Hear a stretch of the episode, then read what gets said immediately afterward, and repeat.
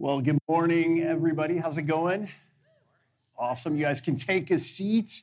Uh, welcome to those of you who are right here at the Cineplex Odeon. Welcome. Big shout out, as Andrew uh, already said, to those who are online. And uh, shout out to, we have a whole bunch of people next door to us in Theater 2, uh, mums and dads and kids. And uh, we have a whole bunch of people out in Sooke who are gathered this morning uh, to worship. So uh, yeah, a whole bunch of people uh, tuning in this morning. If you have a Bible, uh, grab it, go to Matthew chapter 8. By the way, my name is Chris. If I haven't uh, met you yet, or if you're new joining us online, uh, one of the leaders here love to teach and preach the Bible. We are going verse by verse through the Gospel of Matthew. We've been going through. I think this is week 86 or 87, something like that. Uh, and we find ourselves in Matthew chapter 18. So that's where we're going to pick up. Matthew chapter 18, we're going to get through the first four verses of that chapter. I just want to prime the pump, though, for you uh, as you turn there or download Bible app and go to Matthew 18, uh, let me ask uh, a question just to kind of get us uh, thinking, get us going here. When you think of greatness, when you think of this idea of greatness, uh, what do you think of? Now, I know immediately the first thought that comes to your mind is probably like you, Chris. You come to mind. Just put that aside for a second. Um, been waiting all week to say that. Um, uh, but what are some of the characteristics you think of? What are, like, who are some people you think of, right? Like, when you think of greatness, you think of uh, somebody who's maybe at, like, the pinnacle, like, or, or like the apex of their craft. Like, in, in my house, we are uh, a family of not all boys, but mostly boys, and we're all into basketball, and the girls just kind of get sucked into that. So, for us, when we think of greatness, we think of the GOAT, right? The greatest of all time. Uh, that's what GOAT means for all you people uh, over the age of 30. Michael Jordan, right? Michael Jordan is greatness personified in our house, but it could be, I don't know, Michelangelo, right? Great artist. Uh, could be uh, Beethoven, like somebody who is good at whatever Beethoven did. It could be Cardi B. Maybe Cardi B is your expression of what? okay, here's the deal though. Here's the deal. Like often when we think of greatness, we think of somebody who's done really well at something. Well, Jesus, today in the text that we come to, Jesus is going to redefine for us what greatness means. Okay, so here we go. Matthew chapter 18, picking up in verse 1. At that time, the disciples came to Jesus and asked. Okay, so they're going to ask Jesus a question. Before we get to that question, let me just hit pause here and kind of set this up with a little bit of context. So we've been going through the Gospel of Matthew, like I said, since like 2002 uh, life and ministry of Jesus. Matthew's painting for us this picture of, of Jesus. And then in Matthew chapter 16, 17, and 18, we get this really specific uh, zeroing in that Matthew's trying to do, where he's giving us a bit of an insider peek into the relationship that Jesus has with his disciples, his closest followers. Up to this point, Jesus, like I said, he's been healing people, he's been preaching and teaching and doing things. And He's been trying to reveal who he is, but up to this point, he's been somewhat ambiguous. Well, in Matthew chapter 16, 17, and 18, he's starting to really lay out with, with a high degree of clarity for his first followers who he actually is. So, this is, if you could just imagine the scene, Jesus and his closest disciples having an insider conversation. Now, here's the question that they ask him. Look at what it says Who then is the greatest in the kingdom of heaven. Who, Jesus, is the greatest in the kingdom of heaven. Now, it's easy for us uh, to look at a question like this and think, okay, that's a little pretentious. Little pretentious for the disciples to come to Jesus and say, Jesus, can you tell us uh, which of us is the best? Which of us is the greatest? But again, if you understand the context, this isn't actually that ridiculous of a question. In fact, if you were in their shoes, it might be a question you would ask. If you were here last week, you remember uh, last week, for example, Jesus uh, went to great lengths to demonstrate how he has a unique relationship with God the Father, that, that his Father is the one who has ruler or uh, rulership or dominion over the temple, and that because Jesus is son of the Father, he doesn't have to pay the temple tax, and, and because that he doesn't have to pay the temple tax, his disciples, who are his closest followers, they get kind of they get kind of brought into that relationship. They have a unique relationship to the God of the universe because of their connection to Jesus. So they've just come from that scene, that incident, and now they're sitting here going like, you know, I think we're pretty important. Like they're walking with a bit of a swagger. They got their chest out, you know, their chin up. Like Jesus is our guy. We're with him. He's a big deal because we're with him. We're a big deal. So, Jesus, can you tell us how big of a deal we actually are? The question actually does make some sense when it's placed in its context. But there's a phrase that is baked into their question that is so important for us to understand, to really grasp the gravitas or the gravity of what Jesus is going to say in response. Look at this phrase Who then is the greatest in the kingdom of heaven?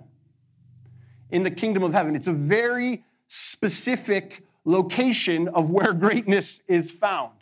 Now, the kingdom of heaven is a massive theme through the Gospel of Matthew. Matthew t- talks about the kingdom of heaven more than any book in the New Testament, more than any book in the entire Bible. In fact, I would argue he probably talks about it more than all the other books combined. Jesus' ministry in Matthew's Gospel has been very centered on this phrase, the kingdom of heaven. In Matthew's Gospel, I believe it's in chapter four, when he starts his public ministry, he starts with a sermon. It's a one line sermon where he comes and he says, Repent, for the kingdom of God or the kingdom of heaven is at hand. It's near, it's, it's, it's right with us. Jesus teaches and preaches, and much of his teaching and preaching is about the kingdom of heaven. That's what the Sermon on the Mount is about. It's the constitution, is what we said, the constitution of the kingdom. And so, our understanding of what's taking place by the asking of this question, but then also the answer Jesus is going to give us, hinges on our ability to kind of grasp what's happening as they're having this dialogue about the kingdom of heaven. Because the disciples uh, before Jesus had a picture in their mind of what the kingdom of heaven was like. Uh, for the disciples, the kingdom of heaven was sort of a nationalistic kingdom. Uh, they had this view that they were a part of a particular nation, the nation of Israel, the people described as the people of God through the Old Testament. And because they had this special relationship, that one day God was going to bring Israel back into this place of dominance and preeminence on the global stage. They were once there at this time, as this was all taking place, they were under the tyranny or rule of the Roman Empire, and they longed for a day when God would come. And, you know, I know this is like a loaded phrase, super loaded phrase, right? Where God would come and make Israel great again.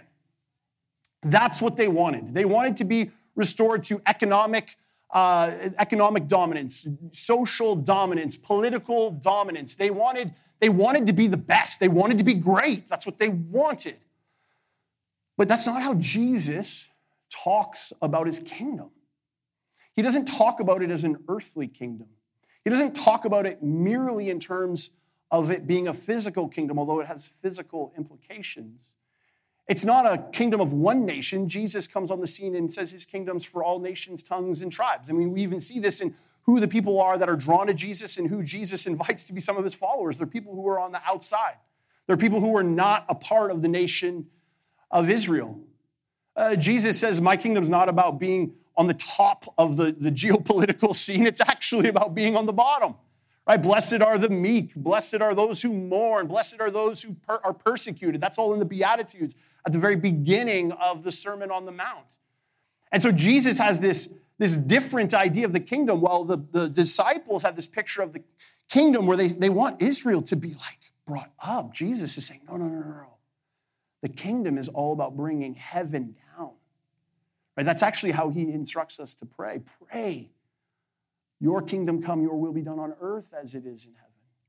It's not about a nation, it's not about global dominance, it's not about being on top, it's about something completely different than that. Now, listen.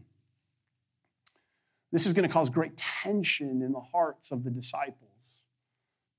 There's going to be this collision that occurs between Jesus' vision of the kingdom and the disciples' collision, uh, the disciples' vision of the kingdom. But it's also going to happen for you and me.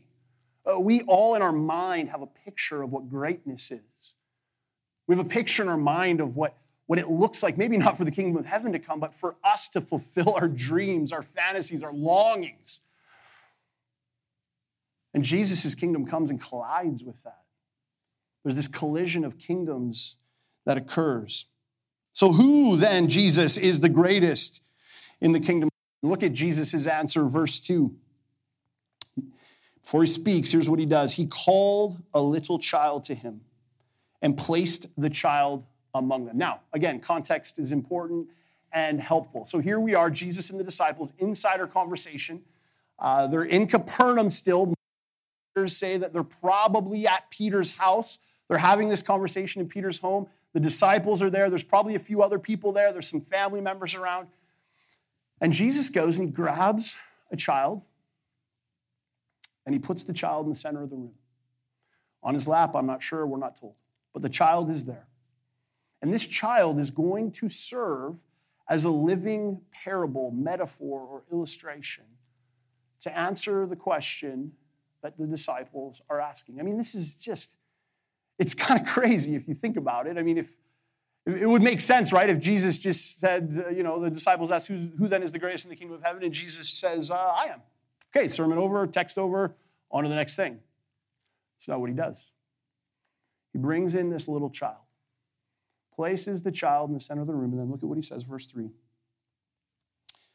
Truly I tell you. In other words, you need to pay attention.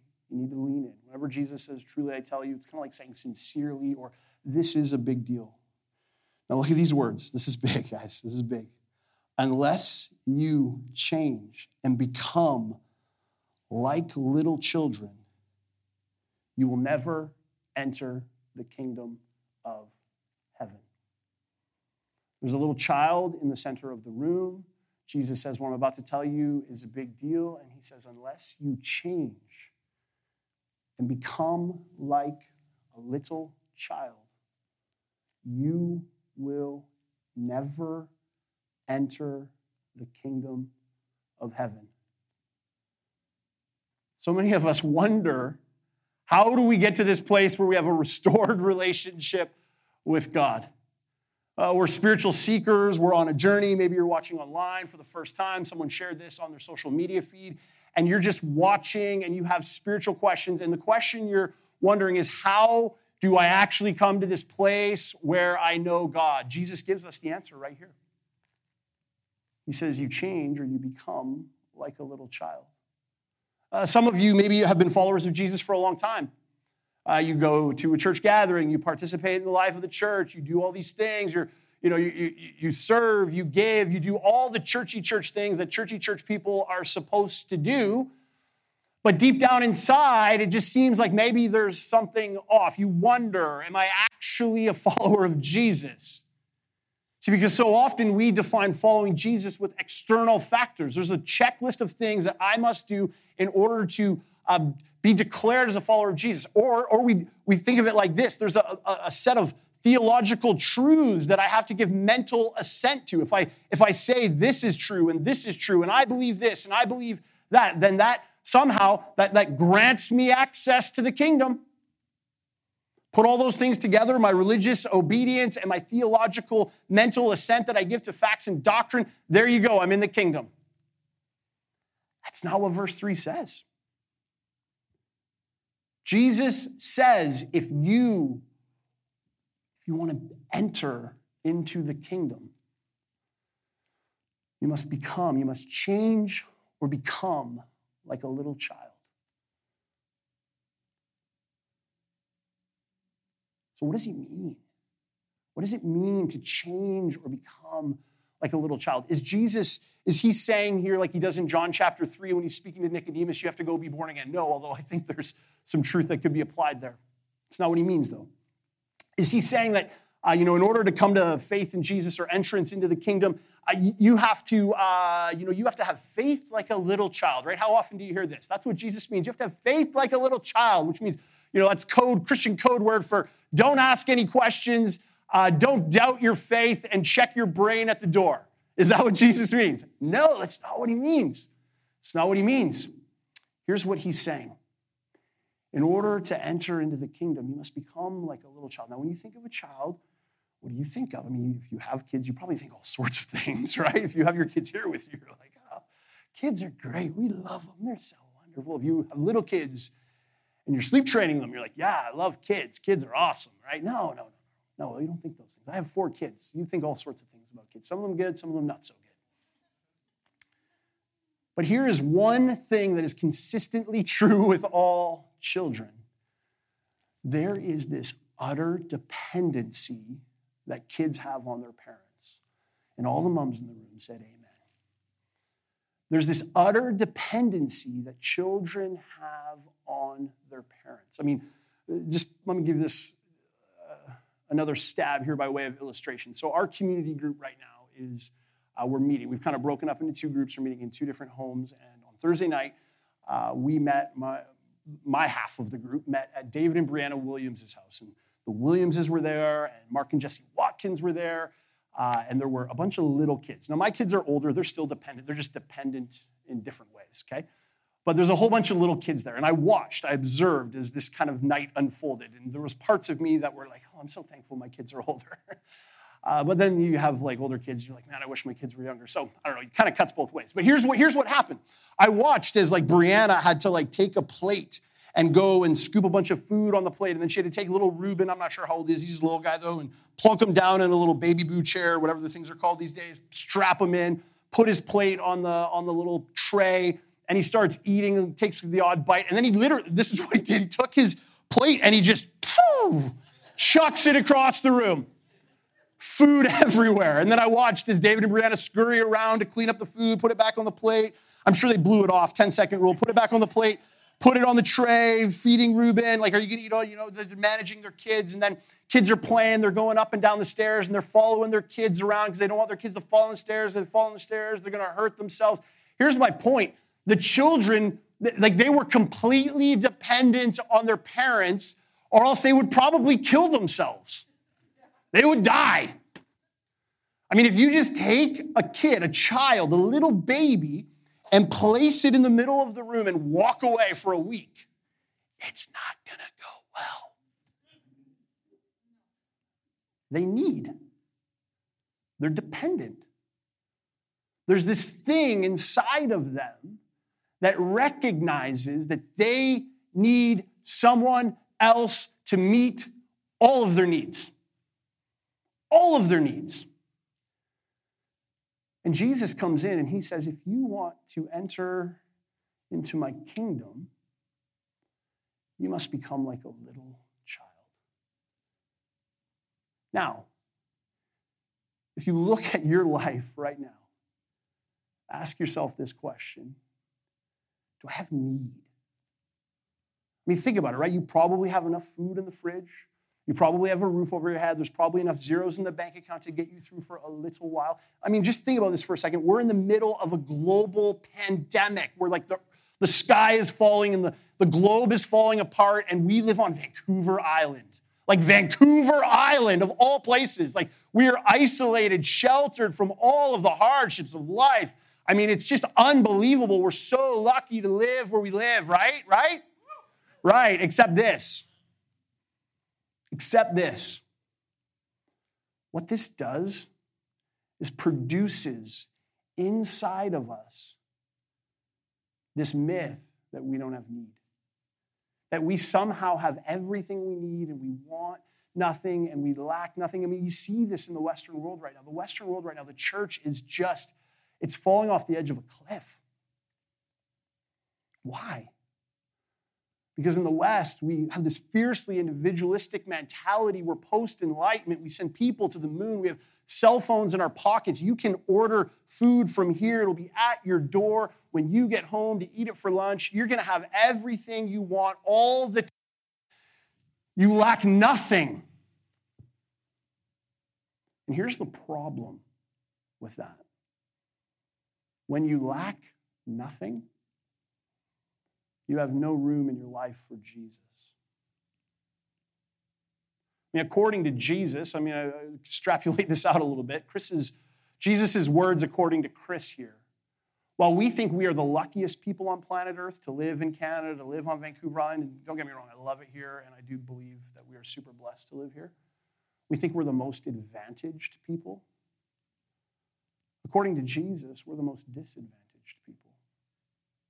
This is why we love Jesus, the idea of Jesus as a religious teacher, a religious guru, somebody who's like spitting out religious pithy sayings for us, somebody who, like a Jesus who we can add to our already awesome lives, because our lives are already awesome, and so we don't need to be saved. We're not like little babies sitting in the middle of the room crying because we have great need. We have everything. And we miss out on Jesus because of it. The idea of Jesus who, a Jesus who needs to save us, doesn't make sense does not compute. If you have your Bibles, keep your fingers in Matthew 18 and slide over to the right, right to the very end, the book of Revelation, chapter 3. In the book of Revelation, chapters 2 and 3, there's a section there where uh, John the Apostle records uh, what is classically known as the seven letters to the seven churches. Uh, in chapter 3, there's a letter to the church of Laodicea. And Laodicea was this very, very much like us, this privileged people, right? They were wealthy, they were affluent, they were innovative. They kind of had everything you could want and more. And these letters that Jesus is writing to these churches, he's offering to them encouragement, but he's also offering to them critique. And what we're going to see here in Revelation chapter 3 is a bit of a critique. Look at what he says, and I think it's apt for what we're talking about today, and it's apt for the context in which we live. Revelation chapter 3, verse 17. You say, in other words, the people say, the people of the church of Laodicea, the, the people of West Village, the people in Victoria say, I am rich, I've acquired wealth, and I do not need a thing. I've got everything I could want and more. I need nothing. Nothing. And then look at what Jesus says next. But, it's a big but. My daughter giggled when I said that in the first gathering. you just got it. It's a butt of Sir Mix-a-Lot proportions. But you do not realize that you are wretched, pitiful, poor, blind, and naked. In other words, what Jesus is saying here is, is I can see through the veneer. I can see through the veneer of the house, of the two cars, of the 0.3, 2.3, the white picket fence, Sparky the dog who always does what he's told, the bank account. I can see through it all. I can see your heart. When I see your heart, do you know what I see? You have need. You have need. When your head hits the pillow at night and you stare at the ceiling, you realize you have need. We've all been through seasons in our life, right? Where we have need where we feel hopeless and we feel helpless and we don't know what to do because, yeah, we've got everything we could want and more, but something in here isn't right. There's a brokenness in here that we can't seem to fix. We've tried everything. We've tried relationships, we've tried sex, we've tried money, we've tried alcohol, we've tried pills, we tried greatness. We try success. It just doesn't work. There's still a need. Look at what Jesus says next. And by the way, this is what I love about Jesus. He comes in, he critiques. He critiques the human heart. He critiques the church of Laodicea. He critiques you. He critiques me. But he doesn't leave us there. You notice that about Jesus? He doesn't ever just leave you there. He doesn't just leave you disheveled, hopeless, and helpless. He tells you you're hopeless and helpless, right? He calls it like it is. He cuts right to the heart of things. But look at what he says next. Verse 19 I counsel you, I instruct you, I implore you to buy from me gold refined in the fire so you can become rich and white clothes, have white clothes to wear so you can cover your shameful nakedness and self to put on your eyes so that you can see. In other words, what Jesus is saying is, man, you think you actually have nothing, you think you have need, but really you're broken. And when you come to that place where you recognize your brokenness, that's where you will find that I have everything that you are looking for. Do you recognize? Do you recognize, friends, that you have need? See, Jesus came as a Savior. He came to rescue and redeem and to save because He knows that's what we need. He didn't come as a political figure because he knows that our problem isn't a political problem. He didn't come as an entertainer because he knows that our problem he knows that our problem isn't an entertainment problem. He didn't come merely as a religious guru because he knows that our problem isn't a religious problem. He came as a savior because he knows that you and me on our own, by ourselves, we are like babies sitting in the middle of a room crying for someone to come and rescue us. He came to save. And he says, Do you want entrance into my kingdom? Then you must become, you must become like one of these little children. Unless you change and become like little children, you will never the kingdom of heaven. Some of us hear this, and a bit of a pushback for us. Uh, we, we hear this and we ask the question does that, does that mean then that I'm not supposed to pursue uh, achievement or ambition? Does, does that mean then that I'm not supposed to, to go after things? Look at what Jesus says next in verse 14, because he, does, he, he, he doesn't call us to, uh, you know, to sit back on our hands. Look at what he says in verse uh, 4. He says, Therefore, and everything I've just said, whoever takes the lowly position of this child is greatest in the kingdom of heaven. So, what Jesus doesn't say is that you aren't supposed to pursue greatness. What Jesus says is you are supposed to pursue greatness in the way that I have laid out. Uh, so, cultural greatness says that you're supposed to pursue your own ambition, your own self actualization, your own well being. Uh, and then on the other end of the spectrum, you have this kind of new age idea of greatness. Uh, sort of Buddhism, you know, kind of espouses ideas like this, where if you actually want to be self actualized or experience fulfillment, the way to do that is to actually set aside all ambition and desire. That if you can rid yourself of ambition, if you can rid yourself of desire, then you'll no longer have unmet expectations. And if you can do that completely and fully, then here's what you will do you will achieve nirvana. You'll feel great about yourself because you won't have any need that is unmet. And Jesus comes in and he critiques both of those ideas, sets himself apart, and he says that's not what greatness is like.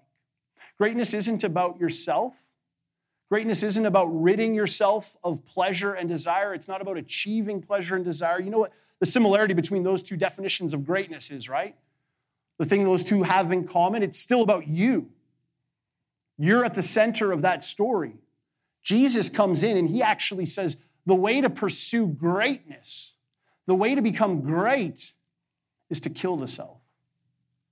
It's to deny the self. That's why Jesus says time and time again if you want to be my disciple, if you want to follow me, you must deny yourself, take up your cross, and then you can follow me. The denying of self, the, the, the literal killing of the selfish ambition is the way that you humble yourself, become like a child, enter into the kingdom. And here's what Jesus is saying is that's the kind of greatness that I'm calling you to pursue. I'm calling you to pursue greatness the way that I define it and the way that Jesus redefines greatness is simple, profound, difficult, but it's simple. It's greatness that seeks to bring glory to God and live for the benefit of others. And Jesus himself is the ultimate picture of this greatness. If you just think of uh, the end of Jesus' life, in John chapter 17, we get this picture of Jesus. He's in the Garden of Gethsemane. He's praying. This is the night before he's about to go to the cross. He knows what he's walking into. He knows he's walking into this place of, of utter torture and torment. It's physical torment, it's emotional torment, it's spiritual torment. He knows what he is about to endure. He's, walk, he's been walking towards this for some time, and he gets in the garden the night before he goes to the cross, and he prays to his heavenly Father. And what does he pray? He says, Father, take this cup from me, this cup of, of, of the wrath of God, of the full measure of what Jesus is about to experience on the cross. In other words, he comes to Jesus, he's like, I don't know if, or he come, Jesus comes to the Father, rather, he says, I don't know if I want to go through this. This sounds really hard, right? It's like you're hearing everything I'm saying, you're, you're going, this sounds really hard. I actually really like living for my own ambition. I don't know if I want death to self. I don't know if I want to put aside all my own desires and reorient them around the glory of God and the benefit of others. Jesus is right there with you, friends. He gets it, he feels it, he understands. You can pray to him and he will hear you and he knows exactly what you're feeling. But then his next line is this But Father, not my will, but your will be done. In other words, Father, I'm living for your glory, even if it costs me my life. And the next day, he wakes up.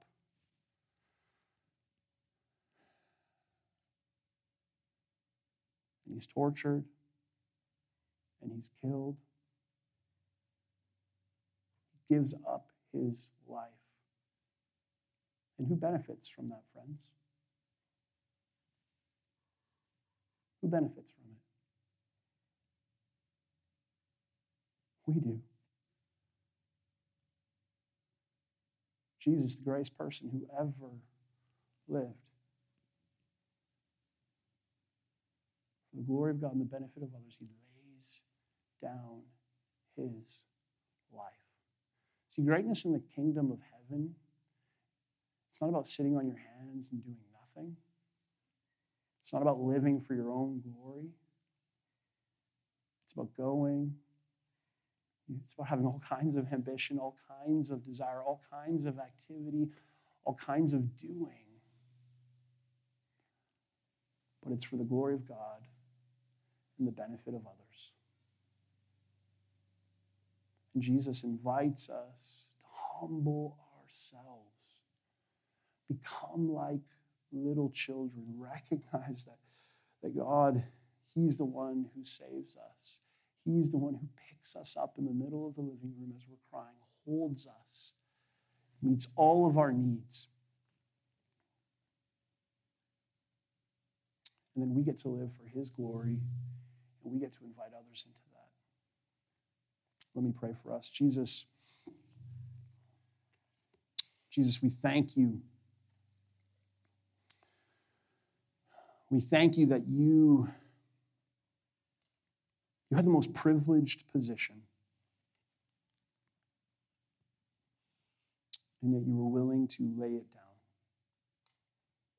You were willing to humble yourself. You were willing to live in obedience to your Heavenly Father. All the way right until the very end, right to your death, your last, your very last breath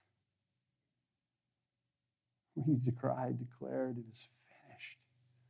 And in that moment, you purchased the forgiveness for our sins. Our benefit was received.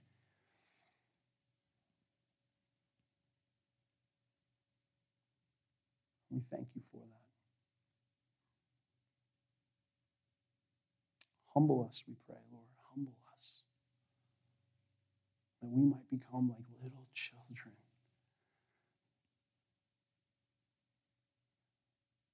pray in Jesus' name.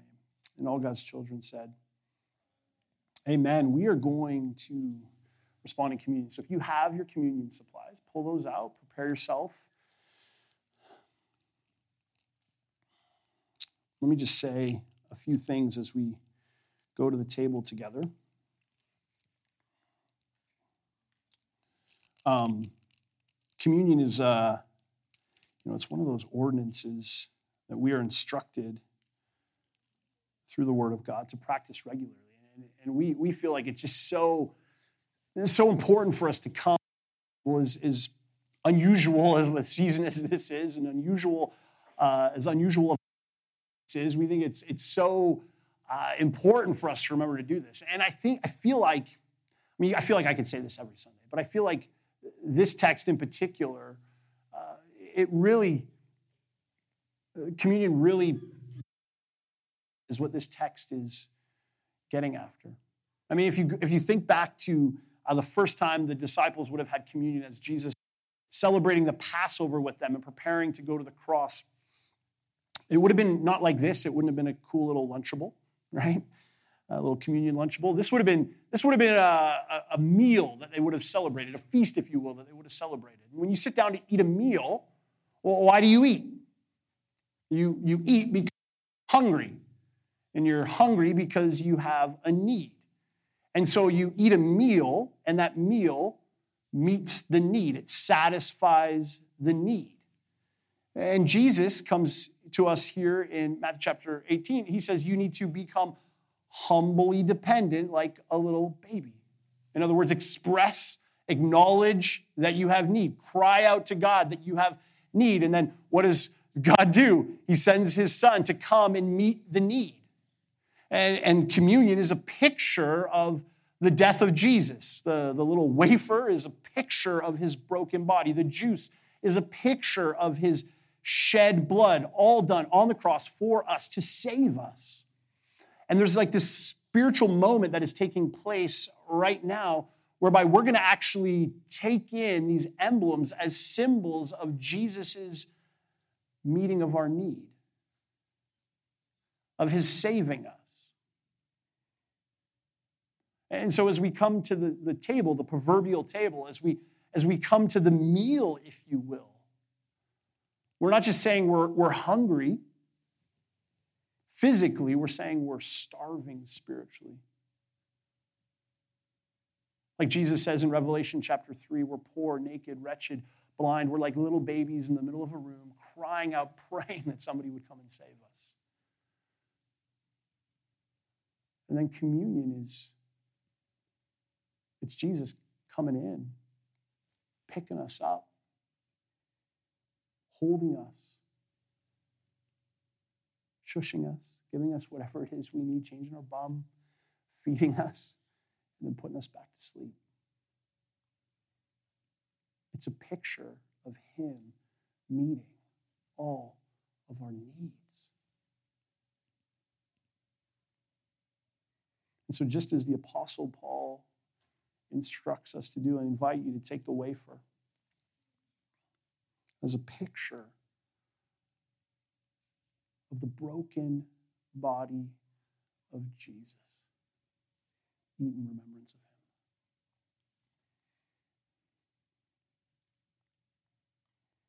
And again, as the Apostle Paul instructs us to take the cup, picture of the shed blood of Jesus. Jesus responding in obedience to the Father and responding in the cry of our need, allowing his blood to be shed for you and for me for the forgiveness of our sin. Take and drink in remembrance of Jesus. Lord Jesus, thank you. Thank you for your obedience. Thank you for your sacrifice. Thank you for your willingness to lay down your life for our sake.